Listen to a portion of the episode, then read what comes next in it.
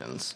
So he called the manager in and asked him, What is this I hear about you? Give an account of your management because you can no longer be my manager. Then the manager said to himself, What will I do since my master is taking the management away from me? I'm not strong enough to dig. I'm ashamed to beg. I know what I'll do so that when I'm removed from management, people will welcome me into their homes. So he summoned each one of his master's debtors. How much do you owe my master? He asked the first one. A hundred measures of olive oil, he said. Take your invoice, he told him. Sit down quickly and write fifty. Next, he asked another, How much do you owe? A hundred measures of wheat, he said. Take your invoice, he told him, and write eighty. The master praised the unrighteous manager because he had acted shrewdly. For the children of this age are more shrewd than the children of the light in dealing with their own people. And I tell you, make friends for yourselves by means of worldly wealth, so that when, you, when it fails, you may welcome, they may welcome you into eternal dwellings. Whoever is faithful in very little is also faithful in much, and whoever is unrighteous in very little is also unrighteous in much. So, if you have not been faithful with worldly wealth, who will trust you with what is genuine? And if you have not been faithful in what belongs to someone else, who will give you what is your own? No servant can serve two masters, since either he will hate one and love the other, or he will be devoted to one and despise the other. You cannot serve both God and money. Thank you, Joe. Good morning, church. My name is John Fox, and I'm the administrative pastor here at the church. And I have the great privilege of giving you a sermon on the hardest parable out there. Um, if, if you didn't know it, or you weren't listening that closely to the reading, this parable is uh, somewhat confusing. It's kind of difficult. And, uh, and so normally there's like a couple comments and then whoever's preaching prays and we get into it. I want to spend a little bit more time just on the uh, introduction here before we pray because um, in our series, we're just at the halfway point. We have 12 sermons going over the parables if you're new with us. Uh, the series is on the parables of Jesus. And so this one is just over the halfway point today. And um, Maybe that was in, intention, I don't know. Um, but, but this one's going to be rough, okay? So if you make it past this one, you're good. You're good. Um, the parable today focuses on stewardship. And uh, there's a couple of introductory notes I just want to remind you with in relation to parables and the parables of Jesus in particular. Uh, these will serve us well and the first is that uh, parables are meant to be relatable. No surprise there, right? That's, uh, that's not shocking for you. Uh, parables or parable, parabole, is a compound word in Greek, and it means the first part is para, meaning uh, with or um, by or alongside, and uh, um, balo is the second part, which means to cast or to throw. And so uh, parables just means uh, a way of uh, throwing an illustration out there, a way of comparing and contrasting an idea with real life.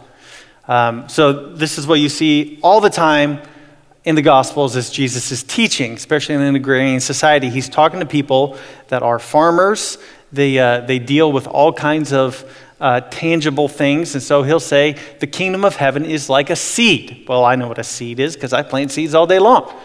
Uh, or I know what uh, soil is because I work in that all day. So Jesus is using these everyday examples, and they are to be relatable. Uh, something that's very different about the relatability here, though, is Jesus, he's always taking parables and he's using them to talk about the kingdom of God in relation to himself. Unlike Aesop's fables or some kind of moralistic stories, uh, I definitely grew up on those, it's great. Um, it, those are good, they can teach you morals, but Jesus is saying something more than morals. He's saying that there is a kingdom coming, and there's a king with that kingdom. Let me tell you about it. Um, so he provides parables to relate to people. Uh, secondarily, parables are meant to clarify and confuse. So if you're confused this morning, you are just exactly where you need to be, uh, like the disciples. The confusing part about parables being confusing is, um, is that this is actually an intention. It's an intention. In Matthew 13, Jesus gives the parables of the, uh, the soils, the four different soils. And then just after that, in verse 10, it says, Then the disciples came up and asked him, Why are you speaking to them in parables? He answered, Because the secrets of the kingdom of heaven have been given for you to know, but it has not been given to them. So Jesus' own stated purpose for the parables is to say, I'm giving it so that for some people, it will really clarify things. They will understand what I'm talking about. And other people, it will confuse them because they're not meant to have this knowledge. It's not been given to them on high from the Father. Now, uh, the disciples don't leave it there because Jesus gives another parable, and after that, they, they take him into a house and they say, oh, okay, we know what you said about understanding, it's been given to us. What, is, what are you talking about? and so in Matthew 13 36, they say, they say, explain to us the parable. And Jesus says, okay, I'll do it. Sit down, let me explain to you. So if you are um, in a place this morning where you, you're in this, uh, kind of like for me when I was um, uh, taking music, music lessons in high school, uh, music theory, every music lesson, I just said, oh, now I get it. I didn't get it at all, right? I was just trying to keep my teacher happy and uh, have my mom keep paying for these lessons. Um, that's so much how it can be for us, right? We, even the disciples, you, oh, yeah, no, no, you don't. You don't know what this means. And so today that really highlights for us that we just need to stop before we go any further and pray and ask for the Lord's help to give us eyes to see and ears to hear. So will you do that with me? Father, we acknowledge that uh, as, as uh, Martin Luther, reformer, said, the flesh profits nothing. The flesh profits nothing. There's nothing that we can do to add to your words. There's nothing that we can do to um, come this morning and say, We understand everything. We have the authority to know all these things. Father, rather, we come as children and say, Will you teach us? You give us eyes to see and ears to hear? And would you show us um, that your, your word has all kinds of hidden valuables in it? Asking your son's name. Amen.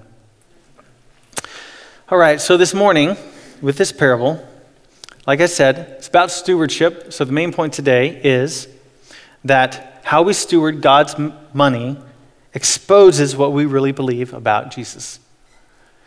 How we steward God's money exposes what we really believe about Jesus.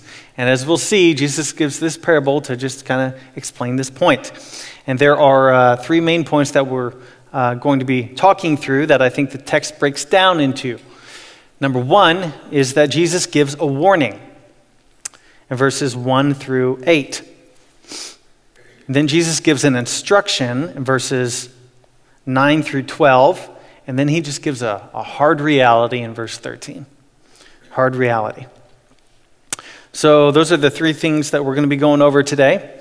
And uh, to start with a warning here, it's really pivotal that as we begin, we just not rush over the first six words in this chapter because it gives us the audience. And as you know, the audience is very important. And so Jesus says, uh, or the, um, Luke says about Jesus, now he, that's Jesus, said to the disciples. Now he said to the disciples. So that tells us Jesus is talking to his disciples. Okay, good. You got that.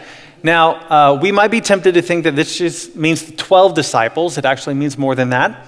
as Jesus has men and women in his uh, disciple entourage going around listening to him.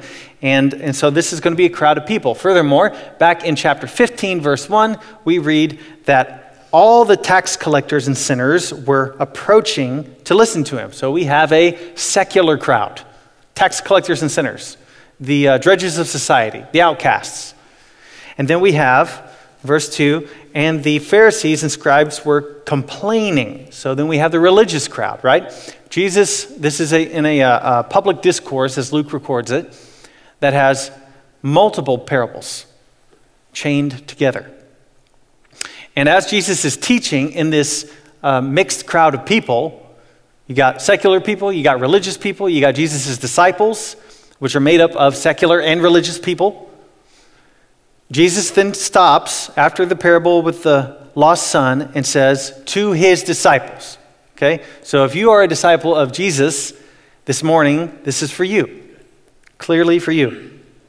So he gives this parable, and um, the parable is one that is confusing. Okay, I, I read a number of commentaries, and uh, I think the, the favorite note in all the commentaries was uh, this is a hard parable. Here are the top 16 interpretations of this parable. yeah. I picked it myself, so can't blame Aaron on that one. Um, so, what does Jesus say? He says there's a man, there's a rich man. This rich man has a manager. Now, most of the time in the parables, there's always like slaves and servants. This is not that. This is something else. This is a manager and as far as we can tell, he's something of a CFO and a CEO. Another way to say it is he's the agent of the owner's will, the rich man's will. Not like will and testament, but you know what I mean. He is the one who is executing everything that the rich man wants done. Um, he is managing, and not just like daily stuff, okay? He's not, he's not cleaning up the house, he's not doing all that stuff. He is managing his investments. Managing his investments and he is rich, super rich. So, what happens? The, the accusation comes to the owner hey, your guy, your agent, he's been really messing up. He's using your wealth and your positions and your uh, possessions to advantage himself. Not only that, he is also wasting it. He's just wasting it all. So the owner hears about this and he confronts him. Now, we know the, uh, in Jesus' great example here, there's a lot of validity because the dude doesn't say anything, right? After, after uh, the owner comes to him, he just says, Hey, you're wasting my stuff. He's like, mm, Okay. I'm done. my time's up. Uh, and so then he, uh, he's in a crisis. He's in a crisis. And what does he do? After the manager com- comes to him and says that he, um, he says, What am I going to do? I'm too weak to dig. I'm too ashamed to beg. So the first thing he does is he evaluates his options. He says, Can I, can I go over there? I can't go over there. Can I go to that city? I can't go to that city. Can I go to this firm? No, I can't go that firm. He realizes because of the position that he's in, which is extraordinarily high, and how much he's messed stuff up, he's never going to get a job again. He is done. Uh, certainly not a job like this, where he is managing uh, probably billions of dollars in our equivalency. He's just not going to have this opportunity ever again in his life. So he says, I don't want to. I don't want to dig. I can't do that. I'm not going to make that. I'll probably die. I, I can't beg. I can't live like that. So he has a eureka moment where he says, I know what I'll do. And he says to himself, I'm going to call in the debtors. So he calls in the debtors, and we get the impression from this uh, a couple things that he is doing this in secret, maybe at dark, at night. He's doing it quietly because he tells people quickly, quickly go, reduce the debt. He's also um, talking to probably more than two people, although that's all that Jesus gives in the example because uh, it says that he, he called them in one by one. Okay, so he's doing this a lot. He calls them in, and then um, there's two people he talks to, and the first one is going to say um, that he owes 100 measures of olive oil. 100 measures of olive oil. Now, if you are not up to date on your ancient Near Eastern metrics, that is about eight to 900 gallons of olive oil. So a few bathtubs, you know, of olive oil. And uh, the man gives a certain image in your mind, doesn't it, in the bathtub? Uh, the man, uh, this is very valuable back then. You know, olive oil is used for all kinds of stuff, not just salads. and he, he calls um, the debtor and says, You know what? How much do you owe? 100? Which is also about uh, three years' wages for the average worker. You owe that much? Make it 50 measures. Let's cut it in half. And then he calls in the next guy and says, uh, How much do you owe? He says, 100 measures of wheat, which is actually more valuable than olive oil in the currency, apparently, because that would feed 150 people for a year or pay one average worker 7.5 years worth of wages. It's a lot of money. And again, this is just two. So Jesus is giving an example here, right? And so he says, let's reduce the debt. Yeah, I'll, I'll, uh, I'll cut it down. How about uh, 80? How's that sound to you? Well, 80 sounds really good, actually. I think I'll go with that. Um, so he does. Now, um, there's a couple of uh, problems here with this. Um, one is this guy is um, getting fired because he cheats the master, right? Not only does he cheat the master, he cheats him again. Because now he calls in the debtors and he's trying to um, position himself where after forgiving not his debt, his owner's debt, master's debt, then he ingratiates himself with these people so that they are, in the words of a New Yorker, uh, owing him a favor. That's how this works. Oh, you want, want some help with the debt? I'll do you a favor. You do me a favor. And so he has concocted this plan so, such that uh, lazy manager as he is, who's consuming the master's resources, he says, Now I can live the rest of my life never working, just consuming other people's stuff. Isn't this a wonderful human being? Jesus gives a, a, just a serious example here for this guy. And of course, that's how the story ends. There's no resolution to it. Uh, other than in verse 8, Jesus says um, uh, this about the master. The master praised the unrighteous manager because he had acted shrewdly. For the children of this age are more shrewd than the children of light in dealing with their own people. So here's the first uh, main uh, kind of twist and turn. There's a couple of them. What is happening here? Is Jesus commending dishonest behavior for greater gain? Is he, is he saying that it is good to cheat people if uh, you do it smartly, shrewdly? I don't think that is a biblical answer to say, yes, that's what Jesus is saying. However, there are multiple interpretations of this parable. Um, on the surface, it can sound like Jesus is commending dishonest action. That's not what Jesus is doing. Rather, uh, we have a main commenter that we've been reading. It's very helpful, Mr. Snodgrass. Great name. Uh, he says this Only two options exist. The steward is praised because he did something either just and effective or unjust but effective. Those are the only two options. This guy uh, is commended by the master, who by no means should commend him, because he did something that was just and effective or unjust but effective. I don't think the argument for him doing something that is just and effective holds up. Some people interpret this parable, it's very common in the Catholic tradition, for instance, to interpret this parable saying, oh, okay, here's what happened. So Jesus gives this parable about this guy who realizes he's going to get fired and creates a crisis. And in this crisis, then he says, you know what? I repent. I have, I have a change of heart. Let me go find some people that I can forgive their debt.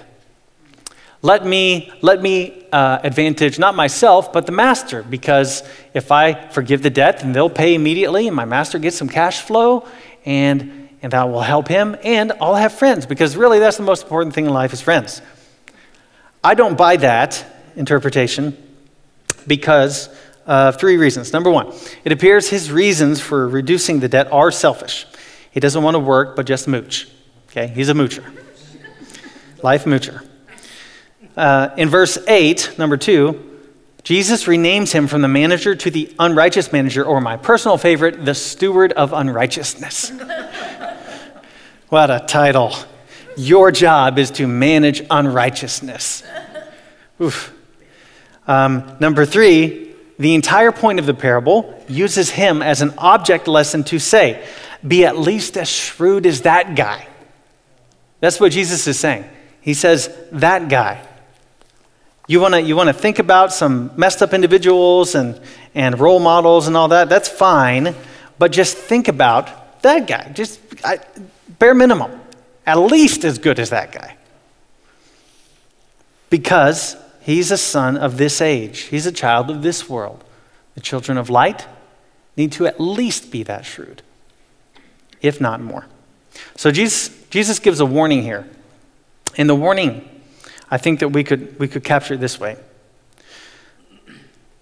that as this unrighteous steward is behaving this way, he's not just and effective, he is unjust but effective. And so Jesus' warning is disciples, everything you have is from God, who will demand an account of how you use it. So use it wisely. That's what Jesus is saying. Everything you have is from God, and He'll give He'll demand an account. You will be accountable. So use what you have wisely. And this brings up a, a key biblical truth for us, which is that everything we have is a gift. And this is something we really need to consider. And, and at, on the surface, it probably doesn't bother you. Like most people say, oh, yeah, I, I love God, everything's a gift. No, this bristles all of us. And it's worth some time to think about. You, you would say, well, you know, the money I have, that, okay, that's God's, that's fine.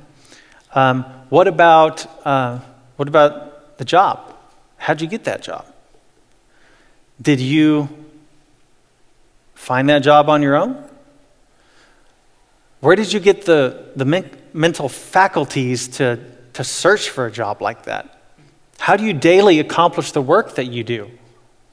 What skills did you learn that you could accomplish those things? Where did you get the abilities?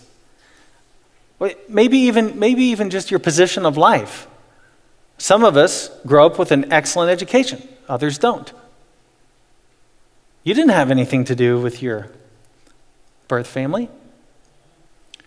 You see, God is the one who is overarching, in control, and crafting all of these things. And so, not just this parable, but the rest of the Bible would say everything you have is a gift, and it all belongs to God.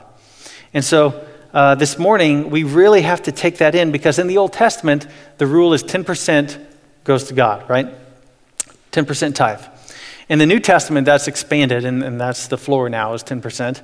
But um, can you imagine?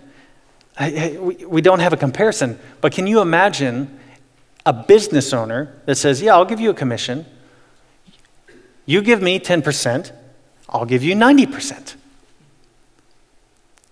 You cannot find a deal like that anywhere. But yet, that is how the Bible, and certainly this parable, talks about us in relation to God. He gives us 90%, in the Old Testament at least. So, uh, this morning, what we need to hear from Jesus is that we will be held to account. There's a warning here, and we need to steward our resources wisely because they're not ours, they're His. Number two, Jesus moves on from a warning and then provides an instruction. And the instruction is um, going to come in a second, but before that, I want to hit the second kind of major difficulty of this passage.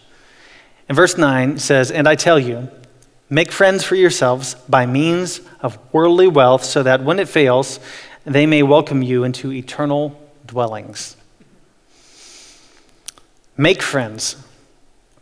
So there's the real problematic uh, part here where Jesus says, use worldly wealth, or other translations would say wealth of unrighteousness, or unrighteous wealth, or unrighteous mammon.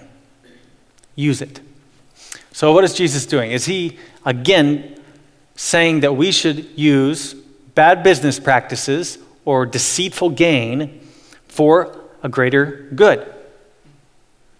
I do not think so. I don't think Jesus is saying that. Money, uh, money or mammon in this passage is really a, a comprehensive kind of mindset. Money is not just like the, the cash that you have, the investments, and that kind of stuff. Mammon includes money, but it's also all of your possessions. It's, uh, it's your house, it's your car, it's everything that you have. So Jesus says, use that unrighteous mammon or wealth or possessions, use it for gaining friends. And on this point, Snodgrass to the rescue again. He says, by way of summary, then, verse 9 may be paraphrased put yourself in a good position through your use of money, which so easily leads you astray, so that when this age is over, God will receive you into his eternal dwelling. That's what Jesus is saying. He's saying that the, you can use the money of this world. It is unrighteous. Not that the money itself is unrighteous. Our intent, when we get it, the money of this world tends to corrupt us. It brings out what is already inside. And so Jesus is saying, use it. Use what you have to make friends. And so that's the, the main instruction here that Jesus gives in verse 10. He says, Whoever is faithful in very little is also faithful in very much. Whoever is unrighteous in very little is also unrighteous in much. So if you have not been faithful with worldly wealth, who will trust you with what is genuine? And if you have not been faithful with what belongs to someone else, who will give you what is your own? Jesus says there's something that's more valuable than worldly wealth or even larger possessions. It's useful, it's like a tool. But there's something that's far greater than that, and that is friends. Friends, eternal friends. And so, if we were to capture Jesus' instruction with this parable, I think it would be this use money to make eternal friends. It's not complicated. Um, again, Jesus uses this parable to clarify and confuse, like all the parables. So some people walk away from this and say, "Oh, that's why I don't read the Bible," you know, um, or uh, or like the Pharisees, more seriously. In verse 14, they hear this in the sequence of parables Jesus has been talking about, and they say, uh, uh, Luke says, the Pharisees who were lovers of money were listening to all these things and scoffing at him. Again, a public discourse in which there's a public uh, portrayal of how you feel, what you think, and a whole crowd of people while Jesus is talking. Psh, yeah, right. That's not, that's not true. They turn their, in uh, Greek, means to turn your nose up at somebody. You say, absolutely not. Jesus is saying, use money to make eternal friends. Now, um, I had an, uh, great experience with this this past week, just trying to talk through the passage and, uh, and uh, work through it. At the dinner table, I asked uh, my four boys, you know, all 10 years or younger, what this parable meant. and I got, got a number of examples, uh, but uh, by far the best one was um, just thinking about it. You know, I just read it, we talked about it. What do you think it means? Best answer. We should use money so that we can have more friends in next world. That is elementary eschatology for you. next world. Uh, that's totally what Jesus is saying. Now, a few moments passed by after that came out, and I was like, well, that's a pretty good explanation, actually. I think that's good. It's a lot better than all these commentaries I've been reading. Um, and, and then uh, we we have dinner, then we start to have dessert. Now, tiramisu is one of my favorite desserts, one of my favorites, and my wife never makes it. but she made it this past week for the first time, and it was stellar. It was good. It's really good. Um, so we're eating tiramisu, and um, she says, Hey, I got women's Bible study tomorrow night. What do you think about me sharing it with them? I said, uh...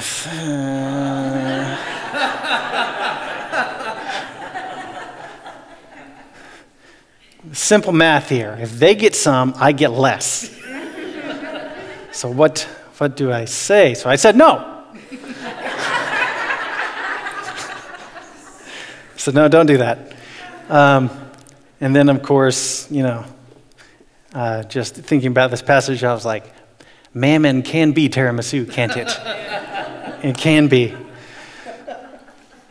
So we shared, and I guess they enjoyed it. I don't know. I wasn't around. But that is totally what Jesus is saying.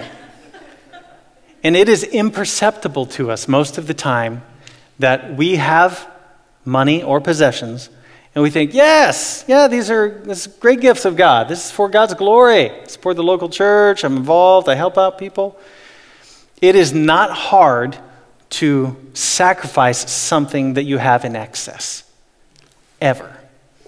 Every time you have excess, it's so easy. But when you only have a little bit, that's when your real heart comes out. And that's what Jesus is saying. And that's what we have to use to make friends. And not just like make friends, like hang out. Jesus is saying, make friends that will last beyond a lifetime. Make friends that last in eternity. So, this is gospel related friendship. Now, serving at a food pantry may help you do that. Giving to your local church, giving to this church, will help you do that as we send out the gospel, we preach the gospel. But I think there's also plenty of space here to say, just you personally, maybe. Buy somebody coffee. Try to build a relationship. When we use the money, the possessions that God has given to us to make friends, it's always, always in a gospel direction. We should be thinking about how we use money and how we form friendships for gospel purposes. Jesus is very clear about that. And so, just to consider this point and sum it up, I think it would be really helpful, helpful for all of us whenever we spend money to just think about one question. Ask yourself one question Why am I spending this money? Jesus says, your motivation should be to bring other people into the kingdom. And I doubt it is that for most of us. And I'm not saying there's not practical needs, all right? I have a house, I work on the house, you got to spend money on the house, you got to do things. But what is the motivation? That's what Jesus is getting at. Are you trying to make friends for eternal dwellings? And uh, last, Jesus comes to a reality here. So he gives a warning. He says, You're going to be held accountable, so be wise. Then he gives an instruction. He says, Make friends. That's what I'm trying to say. Eternal friendships. And then he gives this hard reality in verse 13 No one can serve two masters, since either he will hate one and love the other, or he will be devoted to one and despise the other. You cannot serve both God and money. Jesus doesn't say a number of things. He doesn't say you shouldn't or uh, you might or any of that. He says you cannot. This is emphatic. You cannot do both. It's a hard reality. But Jesus knows it's worth saying to his disciples, so he does. And in this hard reality, we have to hold in mind that it is totally possible for us to spend money, to use money and possessions and all that um, in a way that is serving God. It's also totally possible to do it in a way that's serving ourselves. Here's the tricky part. This is the last kind of twist and turn of the passage. You can serve God, but not serve money. You can serve money and not serve God, but you can serve money looking like you're serving God. And that's how often I think we fall into this corrupt worldly wealth, like Jesus is talking about. You can have maybe even okay motives, you can have religious motives that are just effacing motives, but they can be not genuine motives. Maybe just to be secure. It is a great thing, I think, to. Uh, provide for the needs of your family, provide for the next generation. Some of you are really good at this. Some of you are really good about um, tracking all your money and investments and figuring out how to grow it, how to double it. Beyond that, you're really good at planning for retirement. I think that's a great thing. Maybe even beyond that, you're really good at planning for your kids' inheritance or your grandkids' inheritance. Admirable, honorable. That's great. We see a lot of that in Proverbs. It's wonderful. But who are you doing it for? That's what Jesus is talking about. Who are you doing it for? Are you doing it for yourself so that you can just be somebody who is, who is uh, notable? Maybe somebody who's educated. I'm really good at managing money. I have a reputation for managing money. There's all kinds of reasons that our hearts can cook up. But Jesus is saying you need to focus on why you're spending the money. Is it for God or is it for money, which is ultimately yourself? And Jesus, so he gives us this reality of how we're always using money one or the other, one or the other. But more than that, and I think the, the way that Jesus really talks about this is that he also gives us an example. You see, Jesus could have just given us strategies. I really thought about that this past week going through this passage. I'm like, man, it would be so valuable, it would be so helpful if Jesus just said, here's the strategy for how you need to serve God using money. You need to tithe 10%. You need to uh, put 10% in savings. You need to use another 10% just for like mercy ministries, you know, over and above everything. Then you need to take the rest and you need to split it up. You need to have retirement, and you need to have like. Jesus says none of that. Zero. And so we really need to question how much of the financial education that we've been handed down over the years. I'm not saying it's not good. I'm not saying there's not wisdom in it. But again, Jesus is going to say that why we spend the money is the most important thing. And that will often dictate how we spend the money. Moreover, Jesus is not doing something or telling us to do something that he hasn't already done. Jesus is not just saying, okay, disciples, here's how you need to manage your money, and here's why you need to manage it. Jesus is coming to say, I came from heaven. I left everything. The, the whole parable hangs on this temporal versus eternal balance to wealth, right? You use temporal things to really uh, put kingdom gains forward, eternal, eternal rewards. And so Jesus says, I left eternal rewards. I, I left heaven. Nobody had a more comfortable life than Jesus before the incarnation. He left it. Nobody has more wealth. Yet, Philippians says that he didn't advantage himself by it. In his godhood, Jesus gave up so much to come and serve us. There was a, uh, a famine a couple thousand years ago, as famines go. Uh, it was a big one. It was serious, impacted the whole Mediterranean world and outside of it. And uh, it was during the time of the first church first couple generations of the church. And so the Apostle Paul writes during this time, and he writes to the Corinthians. He says, Corinthians, I know it's hard on you. I know you got a lot going on. There's all kinds of like fighting in the church and other stuff, but you need to remember God calls you to be generous. And more than just being generous, there's another church. That church is suffering even greater than you are. And it, used to be a couple years ago that you were suffering and they sent you money. And now you have more money than they do, so why don't you send them some money? And he says, I could appeal on virtue of my authority as an apostle of Christ to tell you what to do. But I'm not going to do that.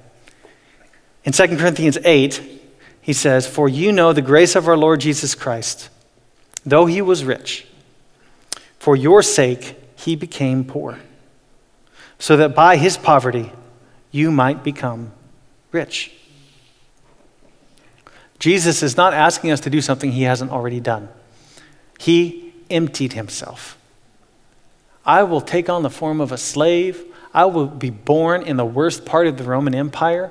I will be born in a feeding trough. Why?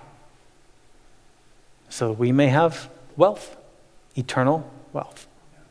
And when we reflect on Jesus and his life and ministry, we see that he is, in fact, not the unrighteous steward, he is the righteous steward. He is the one in contrast to this parable that says, I will manage my father's resources perfectly. I will use everything that he has to give him a thousandfold reward.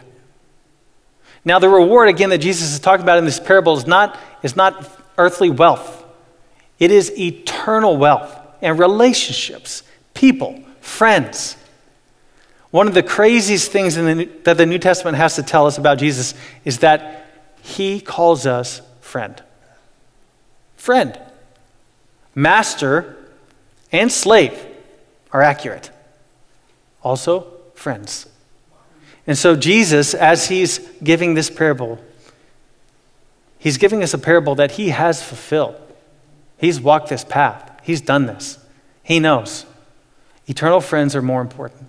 And so this morning, I think the, the, the, clear call for us is that we need to look to Jesus for our model of wise stewardship.